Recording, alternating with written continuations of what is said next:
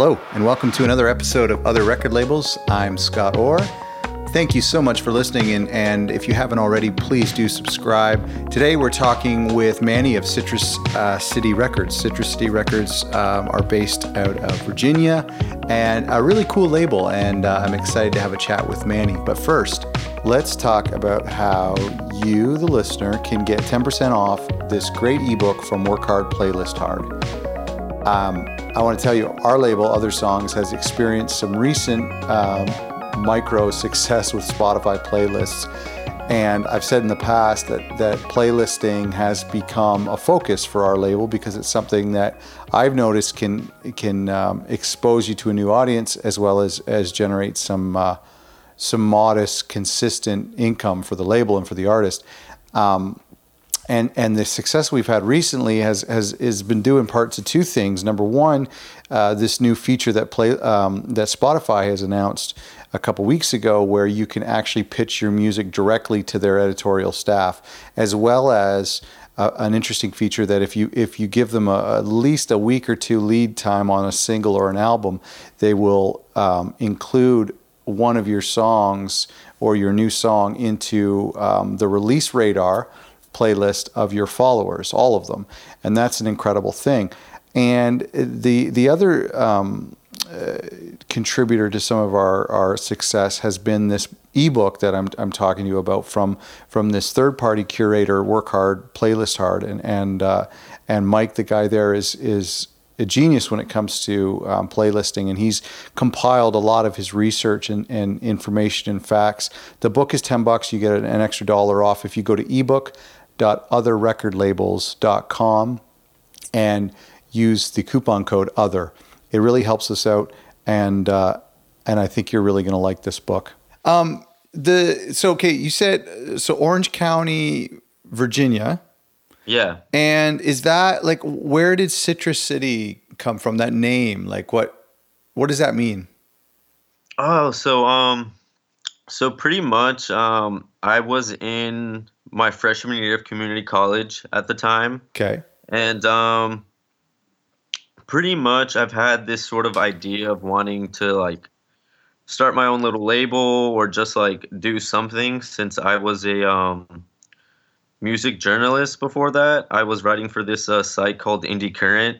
And um, okay, th- those were like my aspirations, I guess. Um, I like did four years of journalism in high school. Was like the entertainment editor and you know was doing a lot of print journalism and online journalism. And um, so yeah i was writing for this music blog fresh out of like high school. And um, yeah in community college i just kind of was getting bored with that. And i didn't know if i wanted to still do journalism. Um, but yeah i uh, I met someone in community college my uh, label partner renee franco.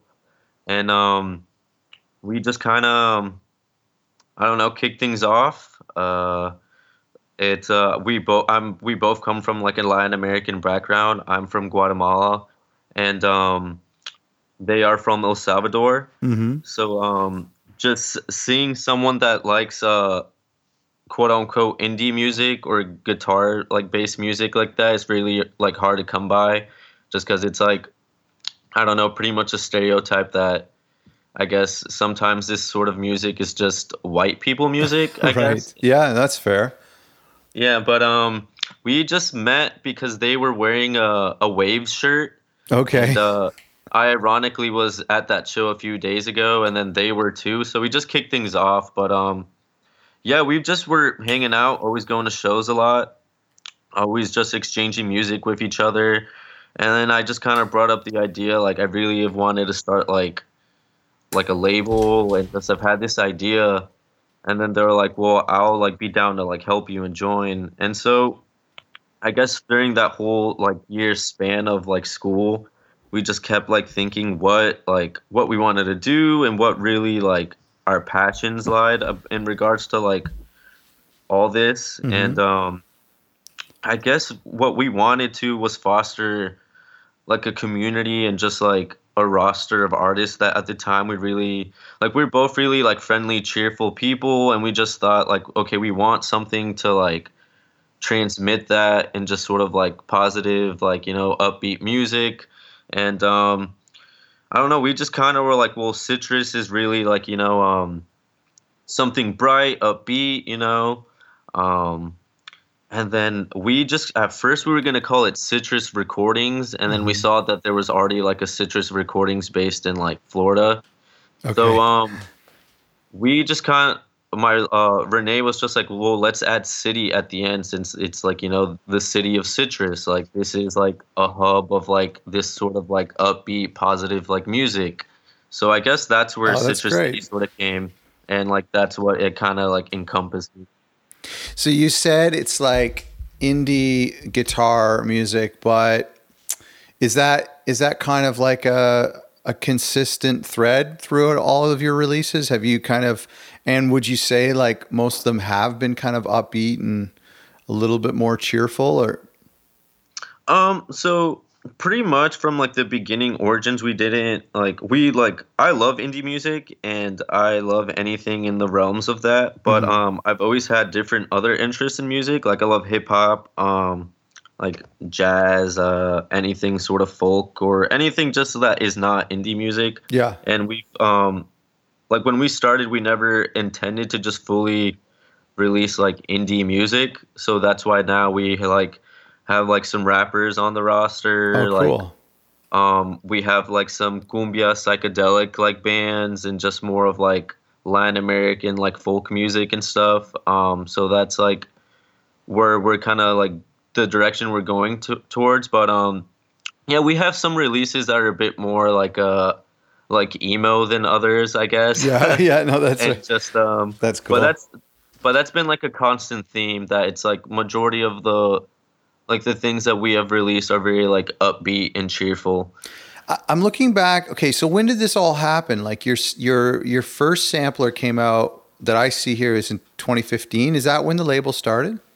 Um, so the label, so that was like when we released our, or like finally we released something, but it actually we had the idea since like 2014.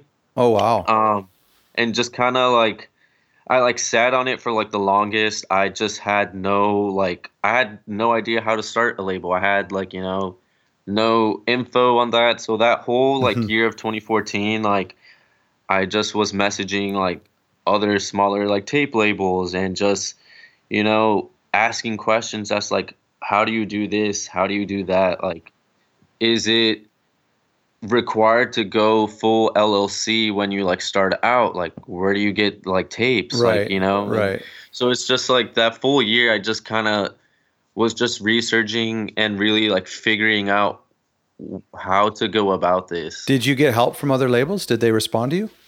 Um, not only two helped out uh, Okay. and responded. The rest of them were just kind of like figure it out on your own, which is like I mean, Oh, like like fair. So I'm just like, Sure. all right, I'm not I'm not looking for no secrets or like shortcuts because I know at the end of the day that doesn't that doesn't really exist in like, exactly. the music industry. yeah. So um, there was this uh, one label based out of Chicago, Grabbing Cloud Records, that released a bunch of tapes I really liked. That they were super helpful and insightful, and uh, another one in uh, like Montreal uh, called Egg Paper Factory. That's like probably my favorite label of all time. Okay. So yeah. it was like um they like just helped me out a lot, told me like the sort of ins and outs, like the do's and don'ts, and just like sort of things to like be cautious and wary. And um yeah, they really did help me out and it's like I owe a lot to those two labels. That's awesome. That's great, and that's great that you did find someone to to help you out. And so you were asking about like when you were talking to these labels, you were asking about like what manufacturing and and legal stuff or digital stuff. Like what kind of things like really stumped you at the beginning? Well, I just um I guess when I mean I was a lot younger and I guess it's just like with people that really don't sort of like already had the insight as like a music journalist and stuff and I was uh, always getting stuff from like labels like Capture Tracks or like Sub Pop and things like that. Hmm. So these were like more established labels. So I just felt like I was stumped because it's like, well, obviously I don't have the financial like like resources or anything to sort of go f- full on like quote unquote professional mode, whatever that really yeah. entails to. So I just had no idea with like being just like a broke college kid how to really like help facilitate things and how to really go about. So yeah, I just asked like what how how how does one really start off and go about? Like just like what do you like is this like the right like way or is like whatever way? And I guess things that I really figured out is just like it's whatever way you want to go about. Mm. So um I've uh, I've always had sort of qualms with like the music industry and like sort of how things work, and so I just felt really weird how there was some people that were like, well, you gotta like sign contracts and you have to like you know own the rights to like the artist's music and stuff, right? And that and those were things that I felt very like weird about, just because Agreed. my my whole intention with Citrus City, and it still is, it's just I want to like document and preserve like overlooked and like just like underrated bands music on like a physical format mm. since um, a lot of the bands that I was writing about um, when I was like a music journalist were bands that were just like on Bandcamp and SoundCloud and had like you know 200 likes on like Facebook and uh, hmm. had no really sort of blog coverage. So I just kind of wanted to sort of really take that sort of mentality as a music like writer and as like now a label head is just like well this band has like an amazing EP or amazing full length and they don't have tapes. So I would just ask like hey do you do you all need like tapes or a physical format or anything? Like it's all pretty much like free of charge nothing like weird. We part uh, we've always done like an even amount of tapes. So at first it was just like super like low like runs of like 50 tapes and we would just split it evenly like 25 25 and uh, the band or artist could do whatever they want with those tapes. Like they could eat them sell them like throw them in the trash like whatever. It's like free of charge. Like we don't withhold anything or ask for anything. Interesting, that's a good model. I want to ask you about um, we're kind of hopping all over the place but it's kind of fun. The journalism thing um, so you were a music journalist, and you said you were getting like press packs and stuff from Captured and from other labels. Like what what did you learn? Like what did you pull from that experience into starting your own label? Um, so I guess the what's helped me out with that and seeing a lot of things like that is how to sort of um articulate sort of press releases and put them together. Mm. Um and just sort of like how to really um like formally start in like email or just things like that or i guess it's just like seeing how things are really like neatly packaged in like a press kit. right. Um so it's just like stuff like that i really picked up on and just really um just sort of like sometimes seeing how weirdly commercialized some things would be like pushed. So i guess that sort of taught me like okay this is not what i want to like do with my own things and i guess mm-hmm. these are the things i do want to do. So i guess a lot of stuff like that has helped me sort of just broaden my eyes on how really the music industry is. And i mean it was always fun getting sort of things like private streams uh, like a year or like a few months like before it would be released. So I, I think it's just like stuff like that was super interesting to notice. And that stuff that you carried through that stuff that you were like okay i got to get a private stream to writers like three or four months in advance. Did you do that kind of stuff? Yeah, I started doing that sort of like the first kind of the first and second year of um when I was uh with the label.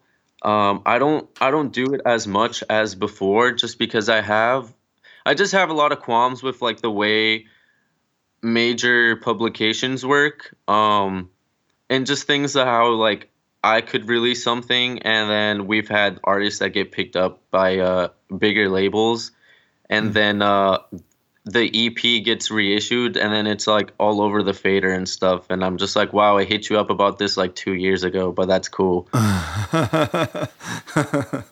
that's funny.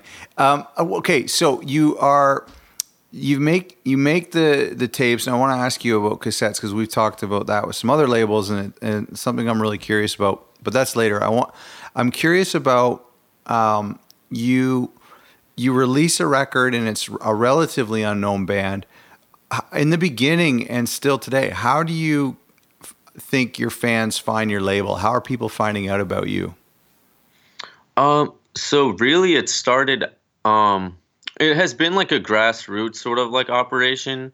Um, mostly, it started out with. Uh, I I think what uh, what has helped us the most is that uh, I wasn't in like a centralized location that I had like the like advantages of being in like in a local music community. I was just really like like doing all this in my mom's basement and I'm really just like like out in like the country pretty much. It's just like a house and then it's just like a bunch of like acres of trees and then like 10 minutes down it's like another house. Okay. So um I didn't have the advantages at first of being like surrounded by a local music community, so I always used like the internet and um our first compilation like our sampler was just like it has bands like a band from like from Paris, like Wow. someone from uh from like Sweden, some artists from like Australia, London, someone from Japan, uh, someone from like Michigan, and so forth and so forth. So I think at first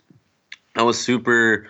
I wanted to connect all these people that were based in other regions of the country and the world.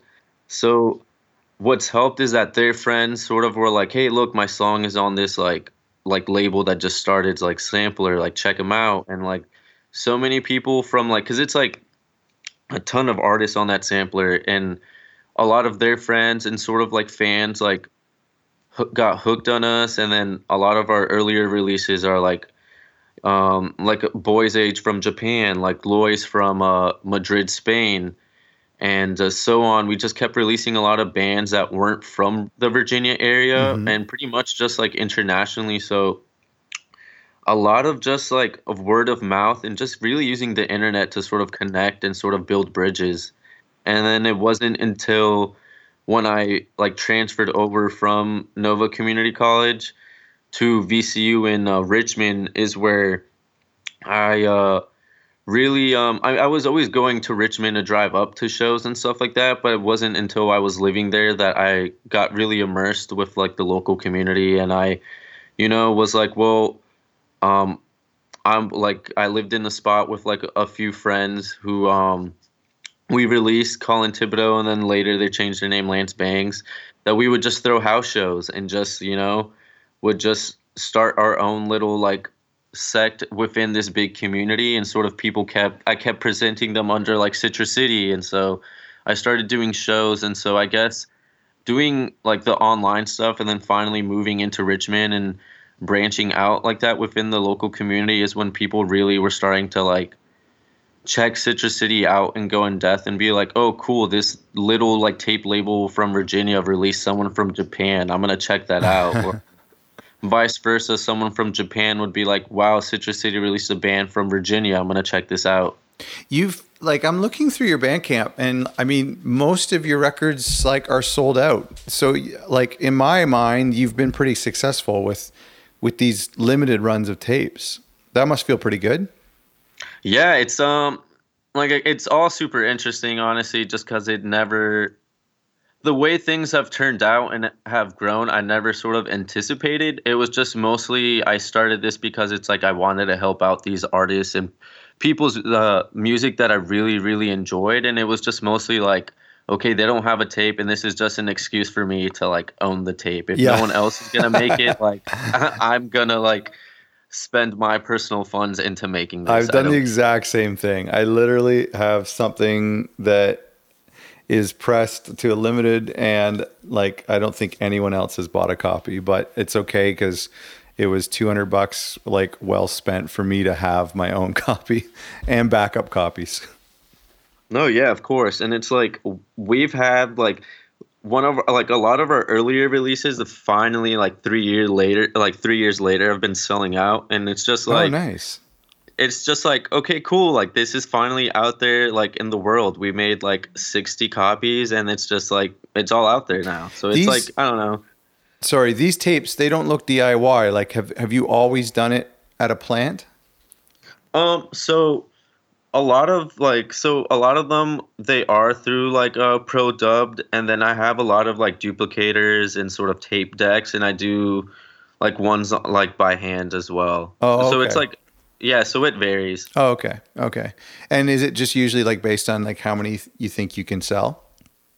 yeah so it's when it's like when i sort of gauge on how like okay um like on the the artist bandcamp how many sort of fans and sort of people like have purchased it i sort of gauge through that and be like okay this is we should do this one as like a pro sort of run Right.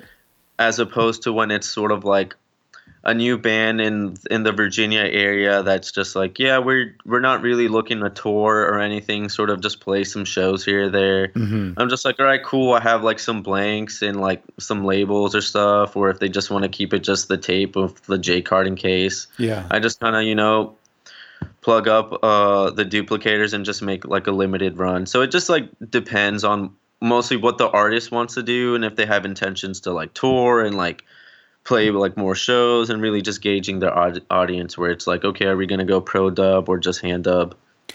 I remember that Skirts record that came out. I think it was this year, right? This, that's Yeah. That was a pretty big record. That's a great record.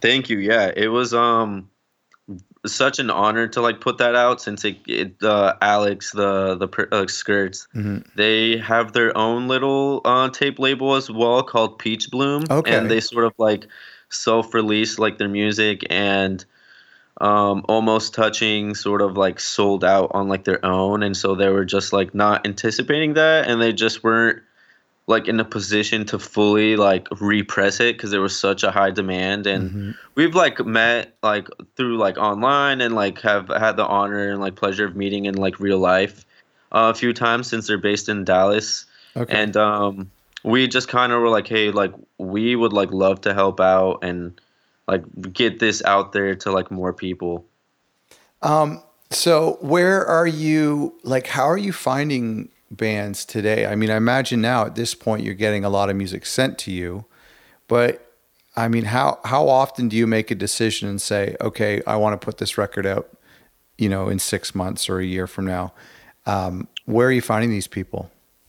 Um, so you know, sometimes it's just like a good old fashioned um like just Bandcamp hunt. Okay. Um, just you know, spending several hours through going through some tags of like you know genres that I would like.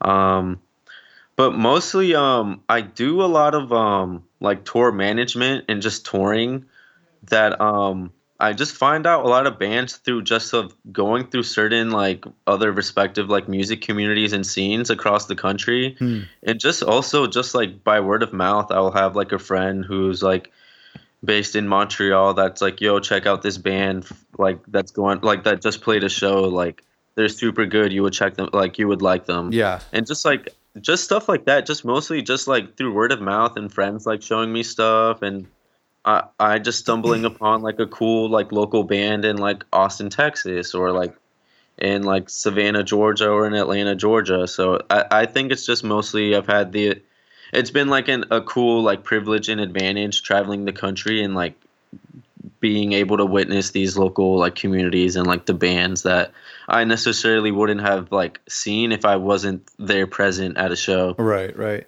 You've been you've been pretty like present online on Twitter. I mean, that's how I've came across you and you your your label comes up in my feed like all the time just you know people talking Yeah. about you or um so you must because of that, I would imagine you must get demos sent in a lot. Yeah, um we we get some demos. Um you know, we've we've honestly to this date we've only put out 3 things demo demo wise. Oh, that's quite a lot actually. Yeah, from submissions, it's just three, and it's just like we get a, like a whole ton of stuff, and you know, s- some of it it's not. I, I I don't like to be a super critical person as to say negative things, but some of some of the stuff is not just like like for me, you know what I mean? Yeah. And it's just like I'm super transparent and honest with folks that hit us up, and it's just like, hey, look, it's not it's not you, it's really me, and it's not it would be a disservice to pick up something that I know I wouldn't fully give it the 110 Mhm. like love and care that it would deserve. And like I always try to like be like, hey, these would be like better labels, like for your music, like a better fit, and just oh, like nice. give tips on being like, if no one picks it up, it like don't get discouraged. Like, here are places where you can get tapes and like self-release like it too. Like that is never bad. Yeah. At all. Uh, it's such a, a miracle if you can find someone online and because you know for me and it's happened you know a few times over the past like eight or nine years and it's like it's this like incredible uh like chemical reaction where it's like a record that i am obsessed with that uh, like is one of my favorite records of the year but that is also completely unknown and hasn't been properly released yet, or ideally at all released yet. And you know, it's, it's so it's just that like perfect concoction. If that actually happens, then it's like, and if they're game, of course. But you know, uh, it's just so rare because you know I'll, I'll get submissions or something will come through like Submit Hub, and it's like, like it's it's this is good and everything, but like there's so much that goes into a relationship, a label relationship and oh yeah, it's like you said, like if I'm not, if I don't personally think this is the best record of the year, then I can't like put my my reputation on the line, or not my reputation, but I can't email my contacts and beg them to write about it. you know, because yeah. if it if it's not something that I want to use up one of those coupons with, you know. No, exactly. I totally feel the same way, and I think it's like, you know, a lot of like there's like a lot that goes into like things that people do whether you're like a band or artist like sometimes people don't know that it like takes a lot of hard work and effort if you're like an up and coming artist and you just have like a home recording material into going through into that or if you know you're a band or an artist that has a bit more cash to spend then you want to put more like time and effort and maybe going into the studio so i'm like super aware of like the things that everyone like has to do to make that and to put it out and like having confidence to like release it to a label.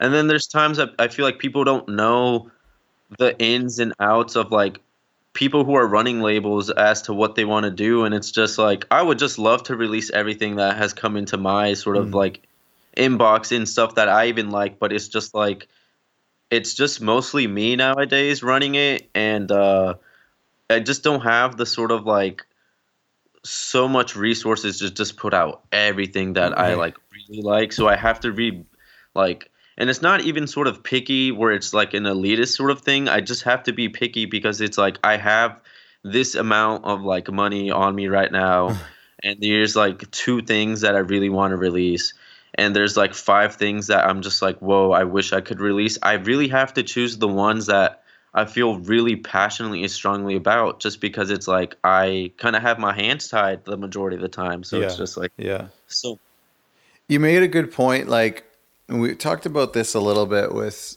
some other labels about how um, it's like a lot of artists and, and they don't really understand what goes into releasing a record or, or running a label. And that's okay. Like it's not their job to know um, what's involved, but you'll get an email and it's like, "Hey, I'm I'm you know release hoping to release this record next month and I'm looking for a label." And it's like, "Well, you know, we're we're thinking like we're trying to think far ahead. We're trying to give ourselves leeway and you can just kind of tell that like um it isn't really fully understood like what it takes to properly release a record and to give a record the due um, the due time it, it's it's it deserves to uh, to get heard.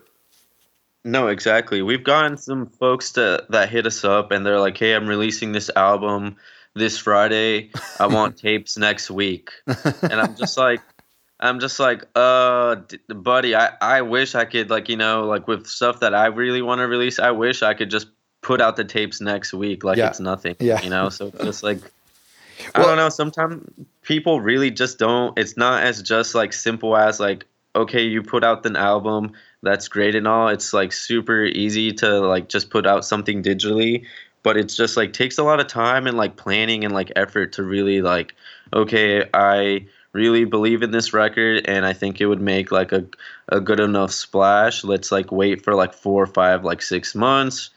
Um, let me like reach out to some writers, may like you know private yeah. links, um, and just etc. And it's just like I I think people don't realize a lot of like the planning that comes behind uh, putting out a record. Totally, and and I on the same token, like I would encourage indie artists to. I, I mean, I don't know how you feel about this, but in a way, I kind of wish that indie artists would like get in touch with a label like really early in the game and say like, "Hey, I'm in the middle of recording a record and I think it's really special. Here's a rough mix. Um, I'm hoping to have it done in three months from now." Um, you know what I mean? Because I would. There's so many records that I've heard where I've like, man, I wish you had told me about this. Like, you know, because they want to release it like imminently because now it's been mixed and mastered and it's like a year old in their mind and they want to get it out there as quick as possible and i just kind of feel like man i wish that this artist had actually emailed me early in the in the early stages so that i could have um, been involved right from the beginning and, and kind of like prepared this for its release you know no i i totally feel the same way um we're actually uh like one of the few first times like ever that that has happened to us. We're like in like chats with like an artist and like they sent us like the rough demos and like it's just like you know this is like just where I'm at, at right now. This is like the completely early stages, but if you like what you're hearing so far, like I would love to like you know and it's just that really does like help me out and it was mm. just like really refreshing that I'm just like wow someone finally like finally did this and it's like i'm not opposed to where it's just like someone already has like the like it's all mixed and mastered and they like want to get it out like this sort of time frame but i think it's just like i would appreciate more if like artists knew that it's just like if you have someone in mind that you want to work with establish a dialogue super early on mm-hmm. being like hey this is what i'm working on. This is what you know i'm at right now. Like would you possibly be interested? You know it's all still like tentatively like in the works but if you're down i would love to like you know plan this ahead. Like i think that would just make things a lot more easier for like the artist at the end of the day and the label. And it's it's actually I, I totally agree. I love that. And it's actually like intimidating when it's the opposite and like an artist says you know we've already done our press photos. Here's our press kit. Um, this is the album artwork and we're expecting to release it in a you know two month or a month from now. And it's to me, it's like when I get an email like that, I just find it too overwhelming. Even if it's like, even if it's remotely possible to like get on board and help them release it, or if I really, really like the record, it's still just too intimidating. It's just like, or or not intimidating, but overwhelming. It's like, you know what? I've got a lot of things like on my plate right now, and and the the where you're at, like with this record, is not where I'm at. so what you're saying is like I I think that would be way less overwhelming if someone's just like, listen, in the next 12 months, like 8 to 12 months, I'm I might have a record finished and here's what it might sound like. Let's start this process now. Yeah. It just it would just make things a lot easier. Yeah. It's, just, it's it's so hectic when it's like I'm already in mid sort of like like release mode, sort of planning things out, and someone just kind of is like, "Hey, like, uh, I have this and this done, and I'm looking to release like in two months," and it kind of lands around the same sort of month we have something already planned that has yeah. been planned for like a year, and yeah. it's just like, oh, like I really wish you hit me up like way like in advance about yeah. this. Yeah, totally. Um, We've we've talked a lot about cassettes on this podcast, and I mean your your Bandcamp has got a ton of great cassettes. Um, why cassettes for you? What was the attraction to them for your label?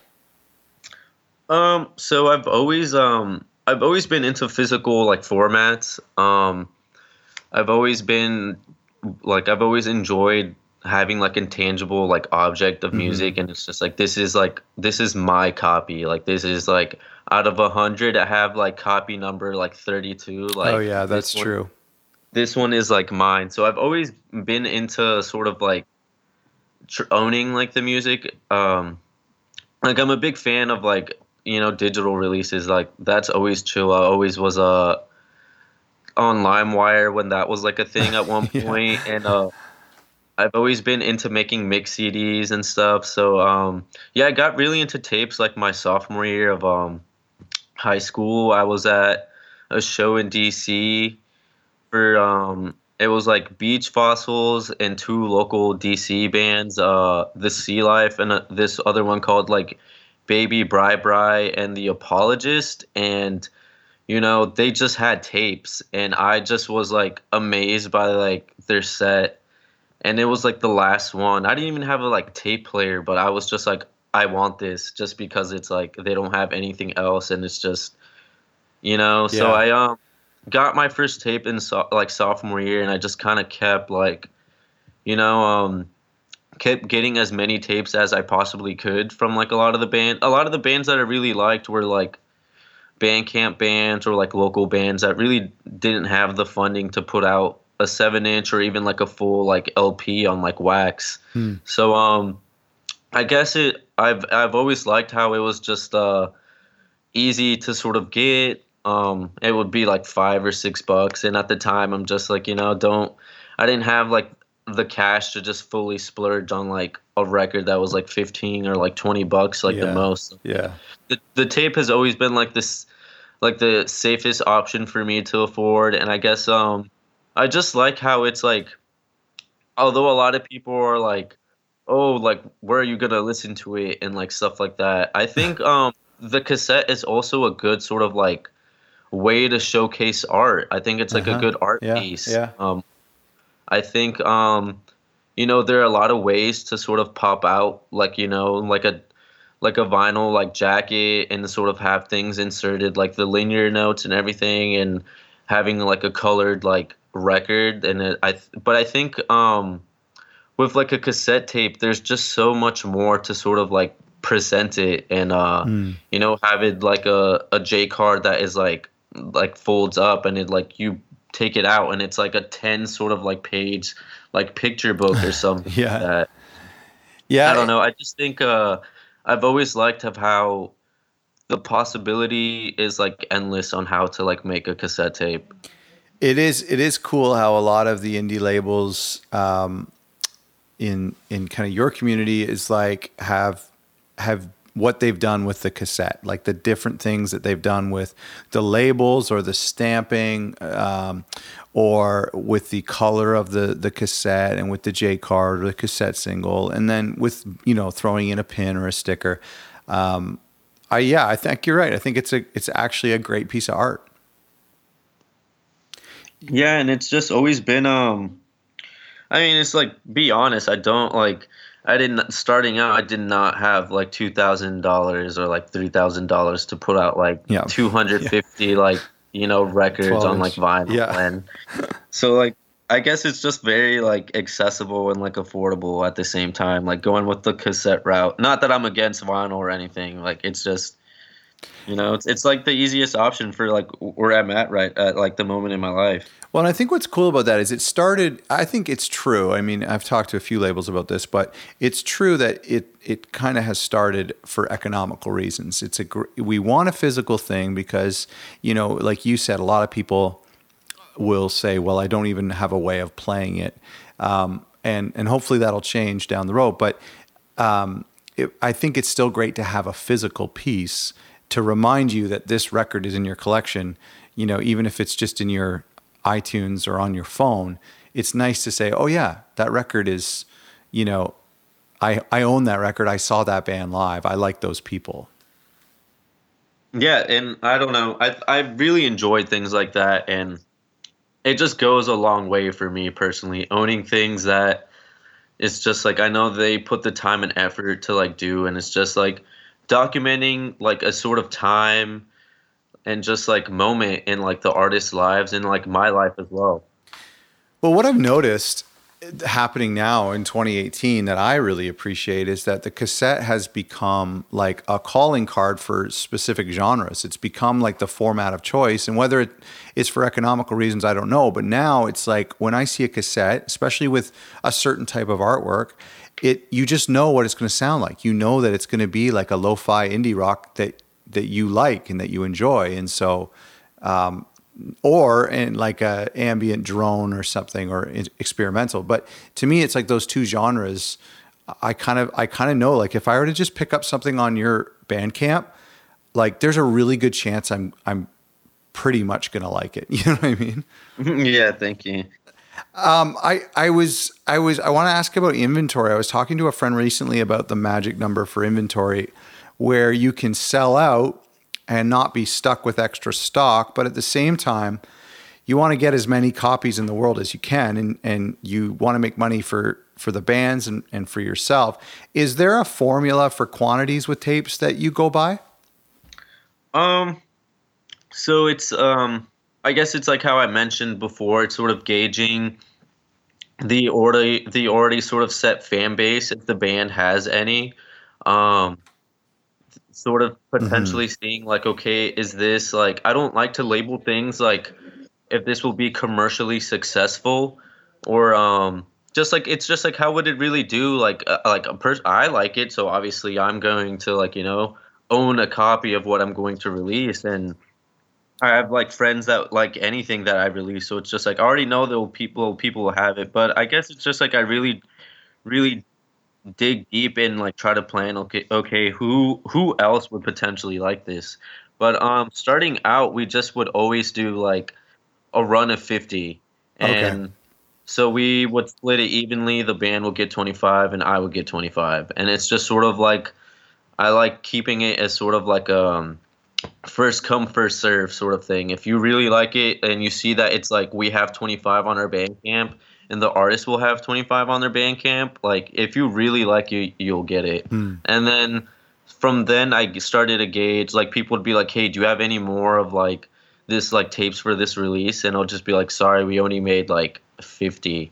And then after that, I just started noticing, okay, like let's like up it and make like 70 right. or 80 and it just kind of, kind of just kept going and sort of like really pushing it sort of like the scarcity of it. It's just like hey like there's this release that came out and everyone is downloading it on bandcamp and streaming it.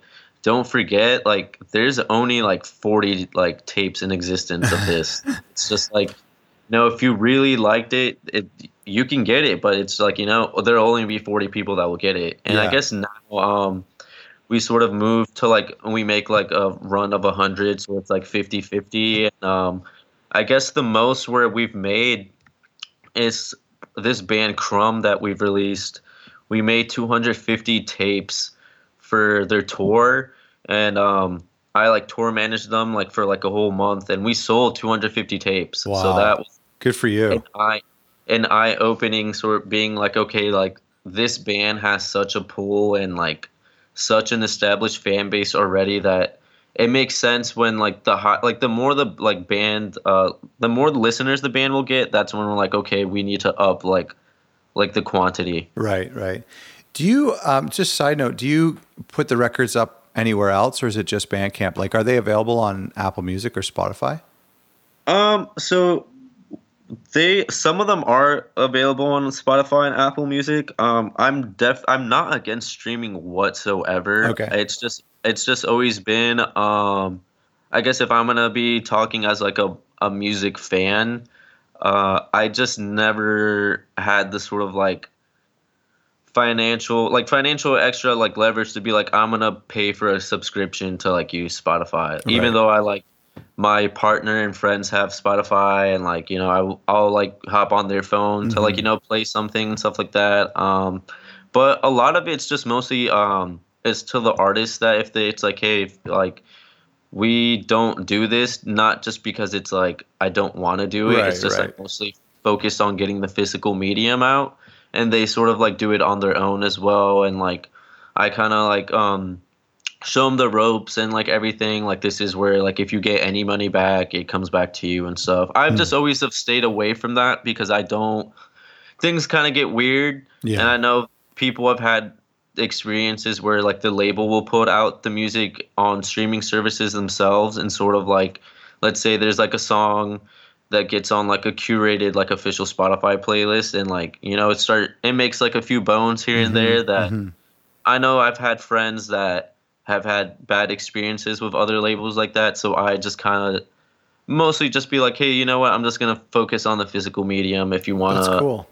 Put it on Spotify and Apple Music or anything, I can send you the links. I we can sit down and we can set everything up for you. You know what I mean? And like put on like you know where the money is gonna go to and stuff. So it's like totally. And that is, and I mean, that's a good point I never thought of because if you're focusing on like short runs of tapes, like Spotify and streaming is is permanent essentially. So it's like yeah. it you know at some point, it, depending on the agreement, but for indie labels, at some point that album will have to be transferred back to the artist, or or at some point it'll have to be removed. And and I, I see, and that has happened with me, uh, where it can get a little hairy because you still want the music to be up there in for the fans.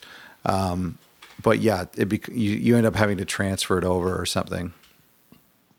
Mm-hmm. So I, I yeah, I just sort of have that option for the band, being like, hey, if you wanna like, we don't do this, but you're more than welcome to put it up, and we can like help you, sort of like you know, sort of help facilitate all that. But we it, like you will be the one in control of that and having to like you know like pay for like you know the if you're using DistroKid or whatever sort of like service like that, it's like you like kind of worry about that. Yeah, yeah.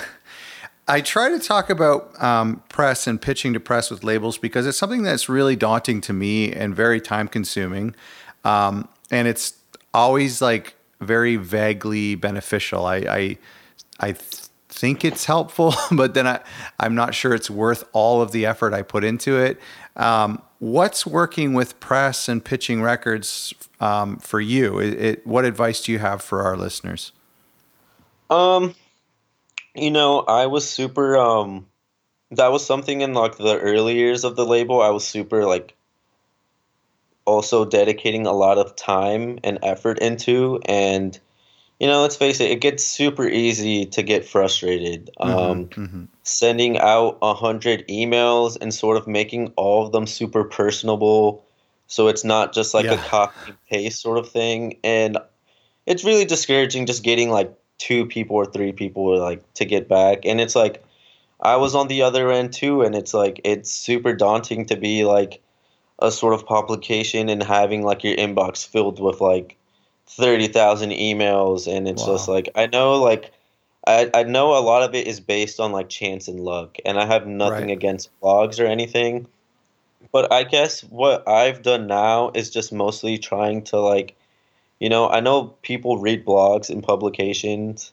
um like mid-sized to bigger ones to the smaller ones so I mostly I mostly any sort of efforts and time that I'm going to put into pitching, I just mostly go to sort of like smaller mid-sized blogs where it's just like I know the person running like running the blog. Mm. I know like you know they're like another email that I can reach out to them yeah. to. Um, and so I just mostly focus my time and efforts on the people that are on the same level as I am and like the like internet and sort of music community that I'm in because you know why I can release a record that I truly believe, and I'm like, this can, this is good enough that it can be on Pitchfork and on the Fader on this sort of big publication. But I'm also super real with myself and know that you know it's so easy to get into these like sort of realms and publications if you have like a like a, a a PR agent or right. like working with like a firm that has already had a track record with like you know I right. I think it's just the most important thing I guess advice is just building relationships with the people that you're already with in your community mm-hmm. because mm. you know that person who is running a little like college blog they have aspirations to to make that like you know their like life to be like you know so mm. you know don't like I wouldn't be surprised if someone that I'm like talking to in like a small blog, if they want to keep going at it, they might be a future writer of Pitchfork. Yeah, a that's a great point, man. Yeah, so absolutely. I, so I think I've just mostly have like really been set on like you know what I'm going to forge and really establish the relationships I have with already these people. You know, it's been going well, and we trust each other, and they like trust what I'm doing and I trust what they're doing, that I'm just going to continue building this relationship. And, you know, if Citrus City gets to a point where it's a bigger than you know i don't i don't know what will happen like a few down the lines i know it's just like i'm going to have these people that I've been working since day one in mind so it's just like i guess it's just really forging and establishing the relationships that you already have Mm. and not taking them for granted if let's say you get a few hundred more followers on like social media accounts and or like i don't know it's just but also not selling yourself short. I guess it's like always great to take risks but i've just been i'm very grateful for the people that i'm around and the people have been supporting me since day one. And i think it's i'm just really about forging and continuing the uh, the relationships that i've had with like smaller to mid-side publications. So it's like if if the fader writes about something that's totally great and all but i'm not going to sort of like waste my time t- pitching to folks that I know I- I'm still not I- I'm I'm a bit away from, you know. Well, you actually brought up a great point, and I've had this. I've actually had this come true. Like you were saying, is is um, it's so easy to dismiss a blog that has like 30 followers, or to ha- dismiss um, like a Twitter account or a Spotify playlist that has like you know under a hundred followers, because we're we're kind of thinking so big picture when we're trying to to pitch these records and you know we're looking at like trying to land you know people with with big followings. And so we're like well what does it really matter if a blog writes about me but only two or three people read the blog? And it's so easy to think that way but your advice to not think that way and to not take those people for granted is huge and i've experienced you know small little blogs grow into really big blogs and i have been uh, regretfully dismissive to people in the past um, because of the size of their blog. And then I look back five years later and it's like, wow, they're still doing it. And they're quite large. You know what I mean? And they, and I, now I wish I, I had been not such a, a jerk, you know? And so I, I think that's a really good point is to just anybody who wants to take the time to write about your record, um, you should move heaven and earth for them. No, yeah, exactly, cuz it's like we're all doing the same thing at the end day at the end of the day, which is sharing music, you know? It's different sort of ways, but it's just it you know, we we all have sort of like the same goal and reasons. And uh you know, it's just uh for example, um the Twitter account very small album reviews like Mhm. Yeah, I love those guys. like I have I have they have been covering stuff uh, like our stuff when they had like 10 followers on tw- on Twitter and and they have like grown so much over like the years that it's just you know the Yeah. tip someone who is just like okay this is great that they're like you know tweeting and like you know promoting like our releases but I can see how someone could be dismissive and be like they only have 10 followers. Like why am I really going to like you know like pay that much attention to them? And I would just always send them sneak peeks and previews. I'm like yo we have this coming out in like a few months. Like check it out. Here's like a download code that hasn't come out yet. Or like I don't know. I'm just really about also giving download codes just randomly about uh, for something that hasn't come out yet. And just it's always like a surprise for like even fans. I like or like other sort of like blog uh, writers it's just like here's a download code like Hmm. here's this and that I just try to keep everyone in the loop That's smart. whether they have whether they have like 15 followers whether they're just like an avid like fan that has purchased a tape here and there it's That's just like amazing. I just like to have a lot of people in mind because it's like uh, I know a lot of other people. I think it's just with a lot of bigger labels really like like to keep this sort of like elitist sort of gatekeeping thing. And I've always used to run into that as like a music fan, journalist and even now as like a label runner that it's just like it's not this weird sort of like clique. And I've just want to have everyone involved. Hmm. whether you're not running a label it's just like it's all music and everyone deserves to like listen Well, and I think, yeah, I mean, that's, I love it. And, and I love that you bless like your fans like that and, and sending out some private links. I'm going to do that actually when we get off the phone. That's a great idea. And I think, Yeah. I think that it's all about, and this is what we talk about these small blogs and these small, you know, um, curators is that they're, the, the hope is that they become a fan of your label in the same way that you're a fan of the artists who are on your label. And it's all about it's all about fandom. It's all about we're just a fan of good music. And you can't like you can't get a pitchfork writer or you can't get a certain writer or a publicist or anybody to do anything for you if they're not a fan of the music. And so i think like i'm sorry i'm just thinking out loud here manny but just like developing a label out of fandom and developing your strategy out of how can um, I do this out of a way of me being a fan of the band and finding more people who who are fans of this music, including writers.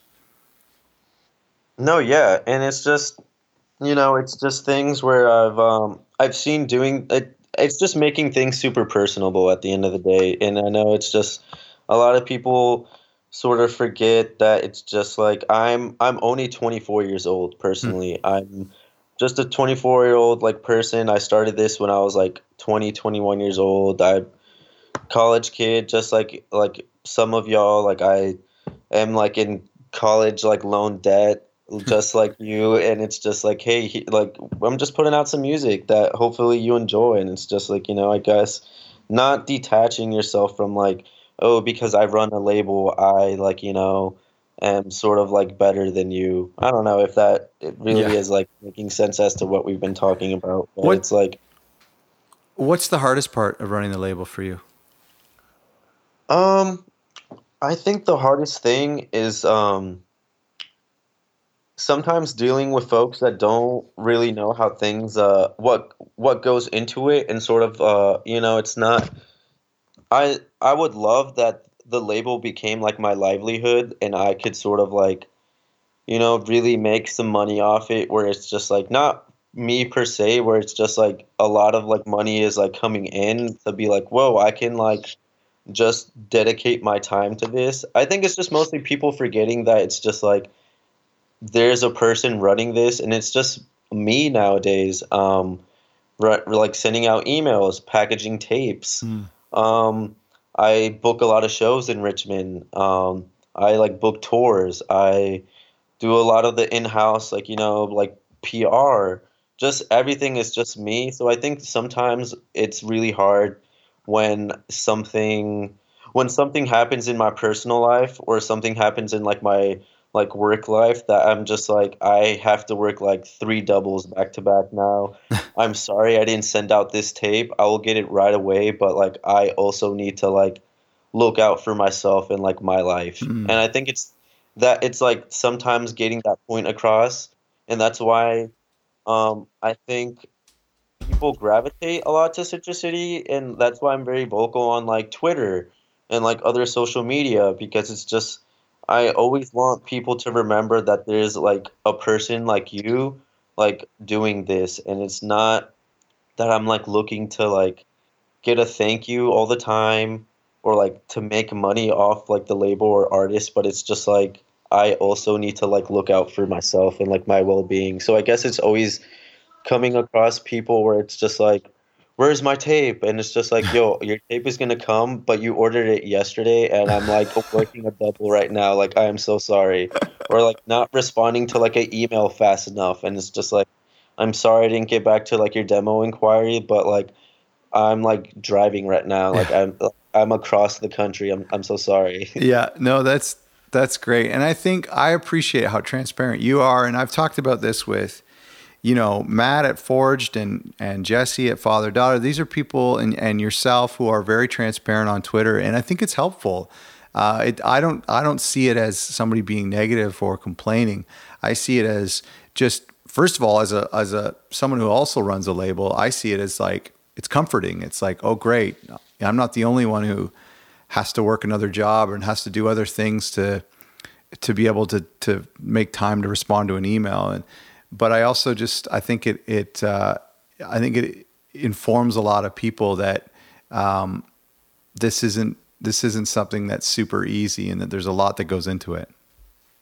Yeah, and I think it um I'm always trying to break down these like esoteric and like super old school thoughts on like what a label is because there's like people that think, oh, Citrus City is this super well established like label, and if I get like, we don't even like quote unquote sign anyone. It's just sort of on the basis like, hey, we're gonna put out your tapes and we'll like help you out. It's more of like a support group, yeah. pretty much. I'm just like helping out and sort of like, but yes, there's sometimes people think like, oh, because like uh I'm I'm on Citrus City or I want to get on Citrus City because I want to like become famous and big and like get like an advance and I'm just like I have run into so many people like that where it's just like buddy I'm so sorry but I we don't do that and Yeah. it's just yeah. I, I think the whole landscape of labels like people have this weird word perception that we're still in the 90s and these labels are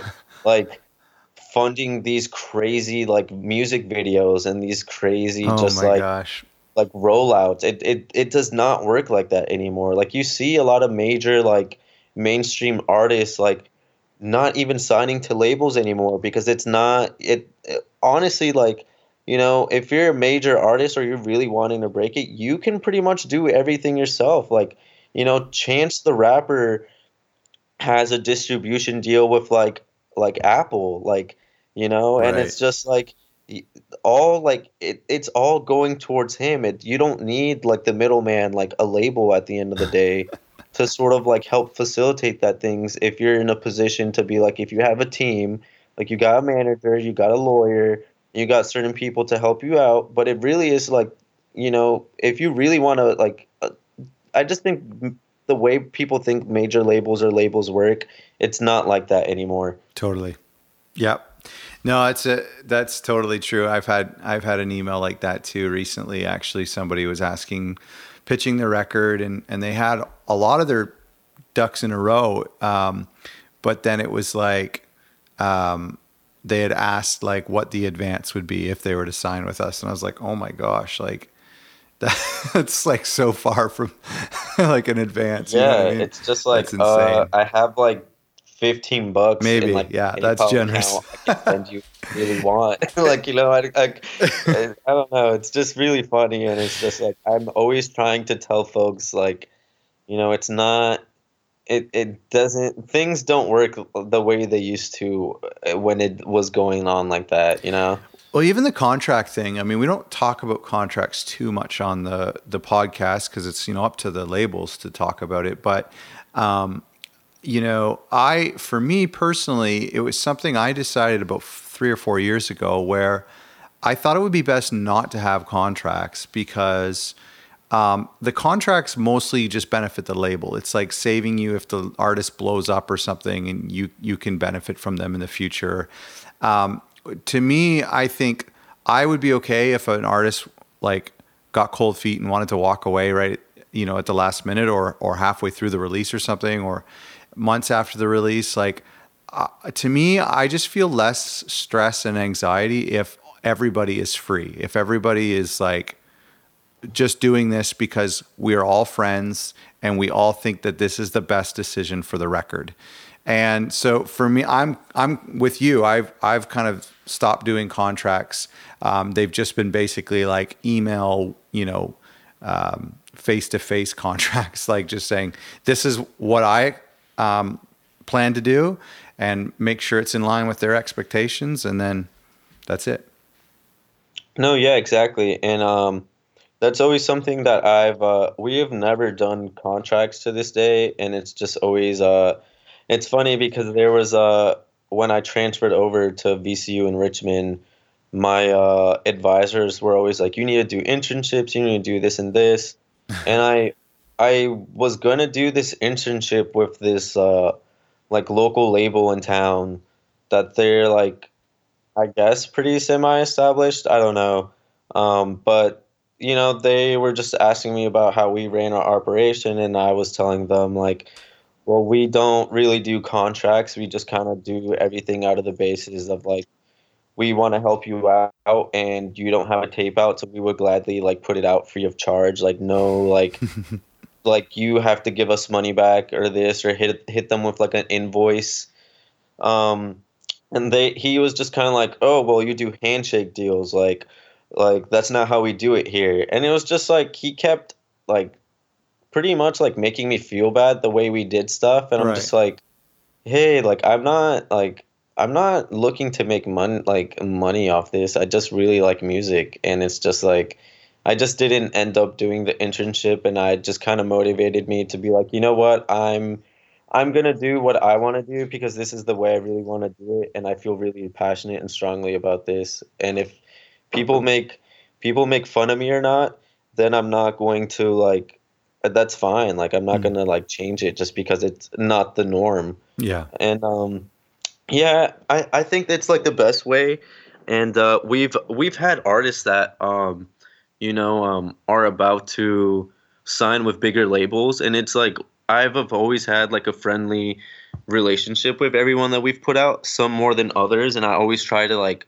keep up with everyone that we've talked to be like hey how are you doing? Like how's like how's the family? How's like you know how's your sig- significant other? How's just like life? And I've always just made it very clear that if you know there's like a bigger label or a bigger opportunity, please take it. Don't don't feel like um you're so like just binded by like Citrus City. Don't feel like we would feel like some type of way about it. Um Mm. Good for the only you, man. things that the only things I don't like is when I've had negative experiences with bigger labels that they sort of try to come in uh when there's already a working relationship established when like we're like mid release and they're just sort of kind of like hey ditch them and we'll like give you this and this and Mm. stuff and but it's just like we have the tapes literally coming out like in 2 days like what oh like man. what are you tr- like what are you trying to do so i think it's like i guess it's like also i guess lining up to like the question like what is the hardest thing is really um not being like a small tape label um not getting the sort of like respect from bigger established labels because there's just sort of like oh they're just a, a tape label. It's like it's whatever. We don't have to like worry about them. But i guess what my big plan and goal is to really implement the ideas that i've had of being a like smaller like tape label and maybe hopefully like getting certain distribution deals and stuff stuff like that to Yeah. really sort of like i don't know. Rival what these people and models that they're doing because i think it's like really disrespectful that um there's like this weird still tier of like oh you're just a tape label. Like you know we're not to take you serious. But it's just like i i know that you guys are like looking through like our Bandcamp and trying to sign like our artists and like kind of make things like weird. And it's just like i don't i don't really like that. Yeah. and i guess like i've been sort of like i really don't want to do contracts but i don't like how a lot of our back catalog has been like planning to be reissued by bigger labels in like tw- like next year pretty much and it's Mm. like i'm super stoked for like the artists you know um that they're gonna get signed but it's one of those things that when once it gets rolled out it's just like never before ever released like debut ep but it's just like we just did the tape for this like what Right. you know what i mean so it's like and we get no mention of it or anything Oh yeah. just Oh for sure. and I don't know, stuff like that is what makes me like really kind of discouraged because it's like I'm not looking to get credit or anything, but like I put in a lot of time and an effort Oh for sure. Yeah. Definitely. into into this and to just sort of it get brushed under the rug like it never happened. I don't know. I think it's like I think it's really disrespectful and I just wish like bigger established labels really understood that it's like hey you were in this position too before like you were like starting out Yeah. so i don't get i just don't really understand why you know the culture in itself doesn't support itself and sustain itself Mhm. but then that's why you know i'm glad that you know um on twitter i like have like we have cultivated like a small like tape community at itself like Mhm. i'm really like good friends with like Matt at Forge Artifacts. Right. Like we did like a release together.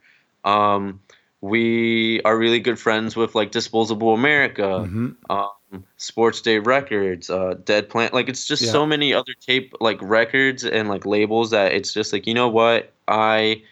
I'm going to foster this community and be a part of this community because at the end of the day, if the big man doesn't want to acknowledge us, that's totally fine. I have these other like minded individuals that I'm going to support and are going to support me because it's like at the end of the day, we're just doing the same thing. Well, it's sad that that's happening because it's forcing you. I mean, it's it's forcing you into doing contracts, into doing something uncomfortable you don't want to do because, you know, because of that, because of that somebody has like, um, because of somebody's nefarious behavior, now you have to uh, do something that's not uh, how you like to do your business. That's that's tough.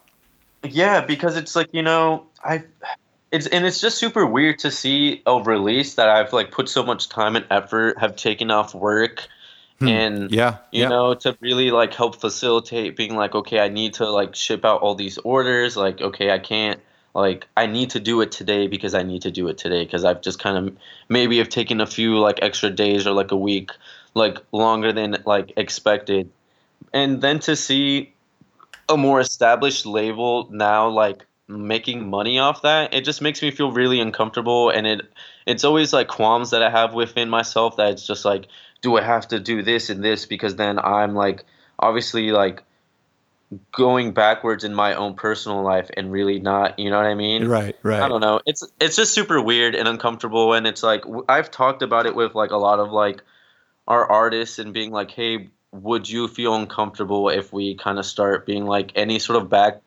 catalog stuff that to be reissued we have like you know what I mean have yeah. some sort of like get like a 10% of it or like whatever and like yeah.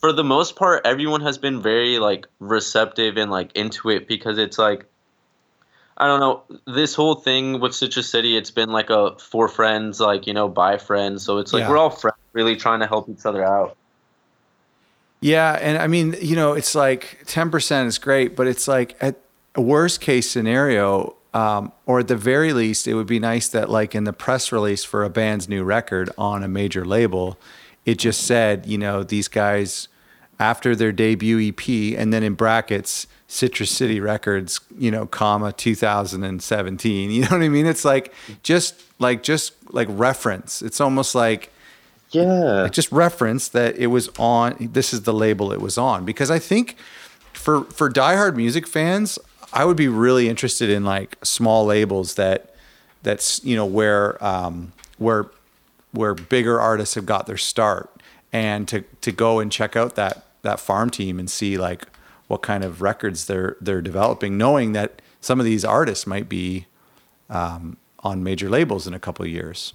Yeah, and it's like you know you're totally right. Like I would just I would just honestly be okay with just like a mention, just a yeah. shout out or something, just like just a little like not even going in depth, just just like Citrus City Records, it came out this year, and that's it. Like you know, maybe like I hyperlink to like a Bandcamp, but that's really, it's like something that little goes such a long way, mm. and you know, it's just you know giving giving like credit where it's properly due the majority of the time, but then it's like, you know, I don't know. It's just super weird. And like no, no. It's a, you have a right to to feel that way. I think you know, taking a step further, I, I would love to see you know Apple Music and Spotify, um, where you know set up almost similar to how Bandcamp is, where if I go to one of your band's um, profile pages on Spotify, it'll say like in the bottom left corner in a small white font, it'll say like copyright 2018 Citrus City or whatever or the band or whoever the copyright holder is. And it would be nice if that was like a little bit bigger and if it was a button and they could like fans could click on that and then be taken to like any other release that falls under that label banner. You know what I mean? Just so that labels get a little bit more of a shout out um, on on those bigger platforms. I think could be really cool.